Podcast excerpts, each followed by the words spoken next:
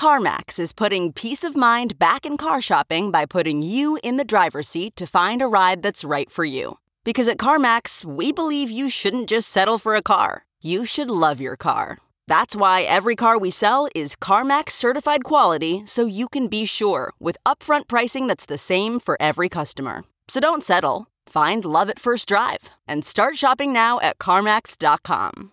CarMax, the way car buying should be. Okay, picture this. It's Friday afternoon when a thought hits you. I can spend another weekend doing the same old whatever, or I can hop into my all-new Hyundai Santa Fe and hit the road. With available H-Track all-wheel drive and three-row seating, my whole family can head deep into the wild. Conquer the weekend in the all-new Hyundai Santa Fe. Visit Hyundai U S A dot com or call five six two, three one four, four six zero three for more details. Hyundai, there's joy in every journey.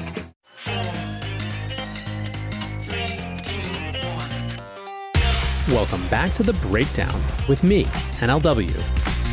It's a daily podcast on macro, Bitcoin, and the big picture power shifts remaking our world. The Breakdown is sponsored by Nexo dot io and produced and distributed by CoinDesk. What's going on, guys? It is Sunday, June thirteenth, and that means it's time for Long Reads Sunday. And this week, there was really only one choice in my mind for this reading. We've spent most of the week talking about, discussing, thinking about, exploring El Salvador making Bitcoin legal tender. Now, if there is one down note in that, or at least cautious note, it has to do with President Nayib Bukele. On the one hand, there is no denying how popular he is, how effectual he has been in his short time in power. There is also no denying that the politicians that came before him and the institutions he inherited have a multi-decade history of corruption going back all the way to the civil war that tore apart El Salvador throughout the eighties. Still, there are concerns that some in the international community have around what they see as autocratic or authoritarian tendencies. Bukele showing up in the assembly building with soldiers to try to put pressure to vote through a security law. Bukele removing judges who didn't agree with him. Now, I gave my perspective on this a couple of shows ago, but of course, if you looked on Twitter, many were looking to Alex Gladstein, the chief strategy officer for the Human Rights Foundation, to what he thought. Over and over, his take has been that no, we shouldn't ignore those things, but we should also acknowledge how different a move it is to adopt a system that is not controllable rather than some new fiat standard which would be highly manipulable for the government. Indeed, Gladstein pointed to a piece of his written before this whole El Salvador situation even came up, from April of this year, called Bitcoin is a Trojan Horse for Freedom. So that is what we're going to read today. Bitcoin is a Trojan Horse for Freedom. While Bitcoin is powerful number-go-up technology that appeals to self-interest, it's also creating fortresses against authority in cyberspace. In Book two of Virgil's epic poem The Aeneid, one of the most iconic plotlines of classical mythology unfolds with trickery and subterfuge. The Greek forces, having failed to capture the city of Troy after a decade-long siege, attempt an ultimate attack on their enemy not by strength but by guile through a clever plan hatched by Ulysses. In the fields outside of Troy's impregnable walls, the Greek army departs but leaves behind a massive wooden horse. A lone remaining soldier leads the Trojans to believe that the horse is a tribute to Minerva, the goddess of war and strategy, and is an apology for the blood that the Greeks spilled. The Trojans think their rival has sailed off in surrender, and, despite warnings from Cassandra and Laocoon, who gives us the famous saying, "Beware of Greeks bearing gifts," they bring the horse into the city as a trophy of victory. Blinded by zeal, they think it will make them invincible. Little did they know the horse is packed with armed soldiers who, under cover of night, slip out and open the gates for their comrades waiting outside, who had hidden their fleet behind an island in the nearby sea. The Greeks sack the city and Troy falls, defeated from the inside by its new treasure. Thousands of years later, the Trojan horse has been popularized in computer science as a malicious program disguised as a helpful update, but it is also an effective metaphor for how Bitcoin stealthily co-opts actors who do not care about or do not like freedom to promote it anyway. The meme begins with wealthy individuals, corporations, and soon governments, which see Bitcoin as glittering digital gold. Out of self-preservation and greed, they are incentivized to buy, mine, or one day tax this new prize to accumulate the soundest money and gain an advantage over their rivals. Bitcoin does, after all, on its exterior look very appealing. It is the best performing financial asset in the world over the past twelve years. Bitcoin's trillion-dollar success is attracting interest from the rich and powerful, everywhere from Wall Street to Beijing to Silicon Valley. In the last year, Bitcoin FOMO has seeped into the minds of professional investors, corporate treasury managers, and even sovereign wealth funds who do not want to get left behind. As a recent Bloomberg headline announced, Bitcoin is displacing gold as an inflation hedge. The article shows how value is demonstrably flowing out of gold and into Bitcoin.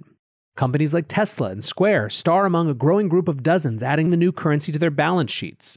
N Y D I G is introducing the multi-trillion dollar insurance industry to Bitcoin as a hedge against declining yields. As MicroStrategy C E O Michael Saylor says, Bitcoin is the hardest money and acts, over time, like a one-way street. Just as no Argentine wants to cash out their U S dollars back into pesos, ultimately few will want to cash out their Bitcoin back into dollars. It is early days, but it is hard to overstate the eventual impact Bitcoin will have, not just on the ten trillion dollars gold market, but the twenty trillion dollars art and collectible market, the one hundred trillion dollars stock market, the two hundred twenty-five trillion dollars real estate market, and the two hundred fifty trillion dollars bond market over the coming decades. But Bitcoin is not just number-go-up technology. Hidden behind the eye-popping gains is powerful freedom-go-up technology that its new adopters are, knowingly or not, pushing forward. N G U and F G U are inextricable. Bitcoin's decentralized digital cash did not emerge from Y Combinator, but rather was the holy grail of cypherpunks, a group of civil liberties advocates concerned about how personal freedoms could survive the great electronic transformation of society. Their goals were to separate money from governments and corporations, check the growth of the global surveillance state, and preserve human rights in an increasingly digital age. Satoshi Nakamoto's greatest trick was to animate these aspirations into something that looks like and functions as digital gold. So while, yes, Bitcoin gives anyone, regardless of their nationality, status, wealth, gender, race, or beliefs, access to the best savings technology on the planet, it also gives them unstoppable, programmable money that cannot be debased or censored and that fights surveillance and confiscation. Dissidents, democracy protesters, opposition leaders, and independent journalists worldwide are beginning to realize this, from Minsk to Lagos to Los Angeles to Buenos Aires. World leaders speak petty words about human rights, but when they get right down to brass tacks, the platitudes are swept aside. As a reminder of this cold reality, refer to the dictators on the U N Human Rights Council or the Financial Action Task Force, the list of household corporate names sponsoring the twenty twenty-two Genocide Olympics, or the roster of Wall Street icons who attended Saudi Arabia's Davos in the desert. As human rights activists well know, it can be hard to effectively promote freedom in a society that willingly sells morals out for profit. Bitcoin sneaks in and rewires the system from the inside, aligning profit-seeking with permissionless financial liberation. But who conjured this horse and dragged it to the city gates? This time, it was not a plotting army camped outside Wall Street. Satoshi's creation spreads not by force but by voluntary choice. The financial establishment is simply beginning to like the way it looks. It promises great riches, and that is no mirage. It will continue to deliver. But most of the elites do not realize what they are bringing into the inner sanctum. In a world of increasingly centralized control and social engineering, Bitcoin provides a check by empowering the individual at the expense of the authority. Yes, billionaires and dictators can buy a lot of Bitcoin, but they cannot control the system as they can with fiat money. Unlike the dollar, euro, or yuan model, they cannot tweak issuance, censor transactions, make special rules or bailouts for the aristocracy, or perform mass remote confiscation or debasement. Of course, governments and corporations will try to hijack Bitcoin for their own ends. Some already have. The Block Size War is a book that chronicles the attempts of Chinese billionaires and Silicon Valley titans to forcibly transform Bitcoin from a freedom tool into a retail payment mechanism. These attempts failed because the network lacks a single point of control. And Bitcoin is more clever than any Trojan horse that Virgil or Homer could have imagined. In this plotline, each individual can custody their Bitcoin by moving it to an address they control with a set of digital keys. Unlike in nineteen thirty-three, when the U S government was able to seize the gold of citizens with Executive Order six one zero two, by attacking points of custody. That does not work if hundreds of thousands or even millions of Americans are holding their keys. The adoption process is creating millions of new fortresses in cyberspace, all more secure than Troy. Looking for the best way to unlock your crypto's liquidity? Nexo dot io is exactly what you need. Borrow against your digital assets at just six point nine percent A P R. Earn passive income with yields of up to twelve percent.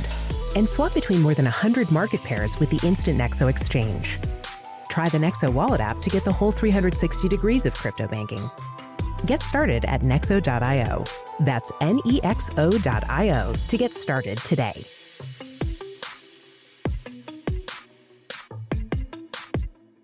Hey guys, I want to tell you about the A sixteen Z podcast, the go-to place for discussions about innovation and the future, as technology impacts our lives, changing everything from how we live to how we work and play. Produced by Andreessen Horowitz, otherwise known as A sixteen Z, this is a global podcast featuring the top in their field, undiluted by reporting.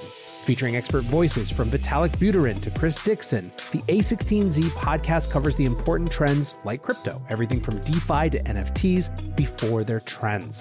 The show also features business leaders and entrepreneurs, top industry and academic experts, and up-and-coming fresh voices, as well as early book authors, so you get the ideas first. The podcast is a top ten regular on the charts and is on many best of lists and has even influenced policymakers in proposing legislation based directly on listening to episodes. If you want to stay on top of tech and the future, be sure to subscribe to the A sixteen Z podcast. Just search for A sixteen Z in your podcast app and subscribe. The ancient Greeks and Romans would appreciate the irony of megacorps and governments willingly and even enthusiastically letting the one thing that can erode their growing power into their city games. Number go up is one hell of a drug. In some ways, Bitcoin has succeeded so far by hiding behind its strangeness. Just as the Trojans were baffled by the monstrous horse standing outside their city gates, the establishment has balked at Bitcoin. It has gone from zero to sixty thousand, with most people on Earth not batting an eye. Less than two percent of humans have adopted it. But more than that, it seems, have mocked it. Even today, in April twenty twenty-one, virtually all top economists, political scientists, diplomats, and central bankers still dismiss Bitcoin as something that will not work or is not worth their time. This dismissal has allowed Bitcoin to grow largely unfettered, and now the horse has been rolled inside the city. What the Davos establishment thought was just N G U tech was also F G U tech. This alignment of incentives is sorely needed in a world that depends too often on altruism and empathy. Take the global struggle for human rights. The international business community mostly overlooks the Chinese Communist Party's Uyghur gulags, subjugation of Hong Kong, staggering surveillance state, and colonization of Tibet. In this scenario, self-interest and freedom are in conflict. To save profits, companies, celebrities, athletes, and heads of state sacrifice morals and either cave to Beijing's demands or keep silent about its brutality. Even philanthropists are failing on freedom. The effective altruism movement, for example, completely ignores civil liberties. With Bitcoin, self-interest and freedom are aligned. Even if one has zero altruism, as one buys or mines Bitcoin, they drive up the network's security model and make a more robust freedom tool for everyone else. Refreshingly, Bitcoin does not care about one's intentions. It enables greater liberty and empowerment not by some obvious humanitarianism, but by each participant's honest self-preservation. And this dynamic continues to expand. For instance, Bitcoin exchanges today are not adopting the Lightning Network for privacy reasons. They are adopting it to reduce fees. But they are spreading the freedom tech anyway as they popularize a way to transact off-chain on an onion-routed second layer. On the horizon, a Bitcoin upgrade called Cross-Input Signature Aggregation, or SIGAG for short, could incentivize exchanges to engage in collaborative spends, which would fluster the surveillance state. Again, corporations will not push this privacy improvement for moral reasons, but to improve their bottom line. This is Bitcoin's game theory, transforming greed into freedom. Tesla stacking Bitcoin does not just help Tesla, it increases Bitcoin's global network effect, driving up the interest in price, attracting more developers and improving U X, increasing the number of miners and strengthening network security, and multiplying new hodlers in a giant positive feedback loop. To recap, Bitcoin will continue to gain worldwide adoption because of its effectiveness as digital gold, but hidden within the prized Trojan horse is a remarkable freedom technology. At this point, the reader may think Bitcoin proponents must be saying, "Quiet in the back, keep the noise down. We just need to last a few more hours until midnight, and then we can pop ourselves out of this horse and let the rest of our army into Troy." But it is already too late. There's nothing the Trojans can do. Authoritarian regimes will inevitably want to stack sats. Some already have found Bitcoin as a helpful tool to escape sanctions, including Venezuela, Iran, and North Korea. But over time, the officials tasked with storing and spending the Bitcoin will learn what it is, money the government cannot control. And they will share that knowledge with others, trickling it down through society. Just like Trojan horse computer viruses, Bitcoin will infect authoritarian regimes, appearing helpful at first but proving debilitating over time. Some miss this and misinterpret the Trojan horse allegory. A small but influential chorus of American critics say Bitcoin is an enemy of free society like the United States, and that it is unpatriotic or even treasonous. In reality, Bitcoin will be a lot more difficult for authoritarian, closed societies like China to deal with than open ones like America. We already have property rights, checks and balances, and free speech, all values that Bitcoin reinforces. But these three things are diametrically opposed to what the Chinese Communist Party is trying to achieve. Bitcoin will, over time, erode the control that tyrannies like the C C P have over their citizens. And given that Bitcoin checks arbitrary power in the surveillance state, it may help steer open societies in a better direction, too. Today, tens of millions of people already own Bitcoin. They're happy about the value it gives, and the value it will continue to provide. They own a piece of digital real estate on a board that cannot be expanded, but most do not read the fine print.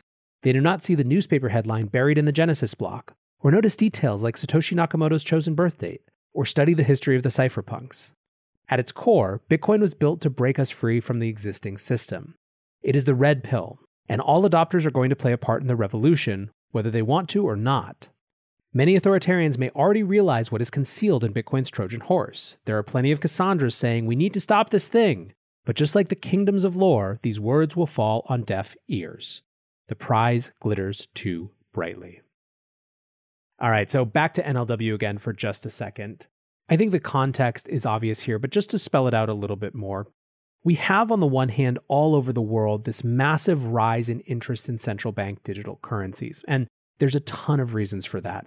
The old system of the way that money moves around the world is, well, old, it's tired, it's slow, it's not any of the things, any of the benefits that a truly digital system could have.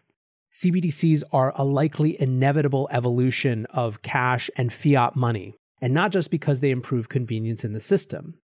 There will also be more tools than ever before for central banks to tweak monetary policy, to change it on a person-by-person level.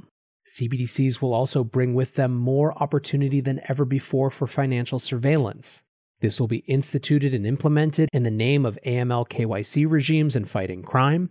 But the net effect is that governments are going to know a lot more about their citizens' financial behaviors than ever before, including free and open societies. When Alex Gladstein talks about the remarkable and surprising nature of President Bukele's decision to implement Bitcoin rather than some C B D C, this is what he's talking about.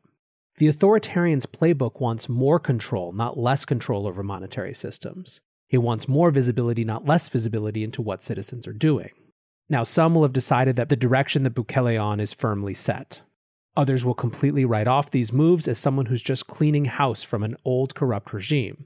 Those who find themselves open to the possibility of many future outcomes for President Bukele will note with interest this particular decision, and will cheer, I think, that even if this decision was not an intentional push towards a more free and open society, it will likely have that effect regardless. Anyways, guys, I hope you had an amazing weekend. It has been such a wild week in Bitcoin history. I appreciate you hanging out. I appreciate you listening. Until tomorrow, be safe and take care of each other. Peace. Spring is in full bloom. Are your finances? With a Chime Secured Credit Builder Visa Credit Card, you can build credit with everyday purchases and regular on-time payments, all with no annual fees or interest. With Chime's Secure Credit Card, you can start improving your credit scores right away. Get started today at Chime.com slash build. That's Chime.com slash build. Chime feels like progress. The Chime Credit Builder Visa Credit Card is issued by the Bancorp Bank N A or Stride Bank N A members F D I C. Out-of-network A T M withdrawal and O T C advance fees may apply. Terms and conditions apply. Go to Chime.com slash disclosures for details.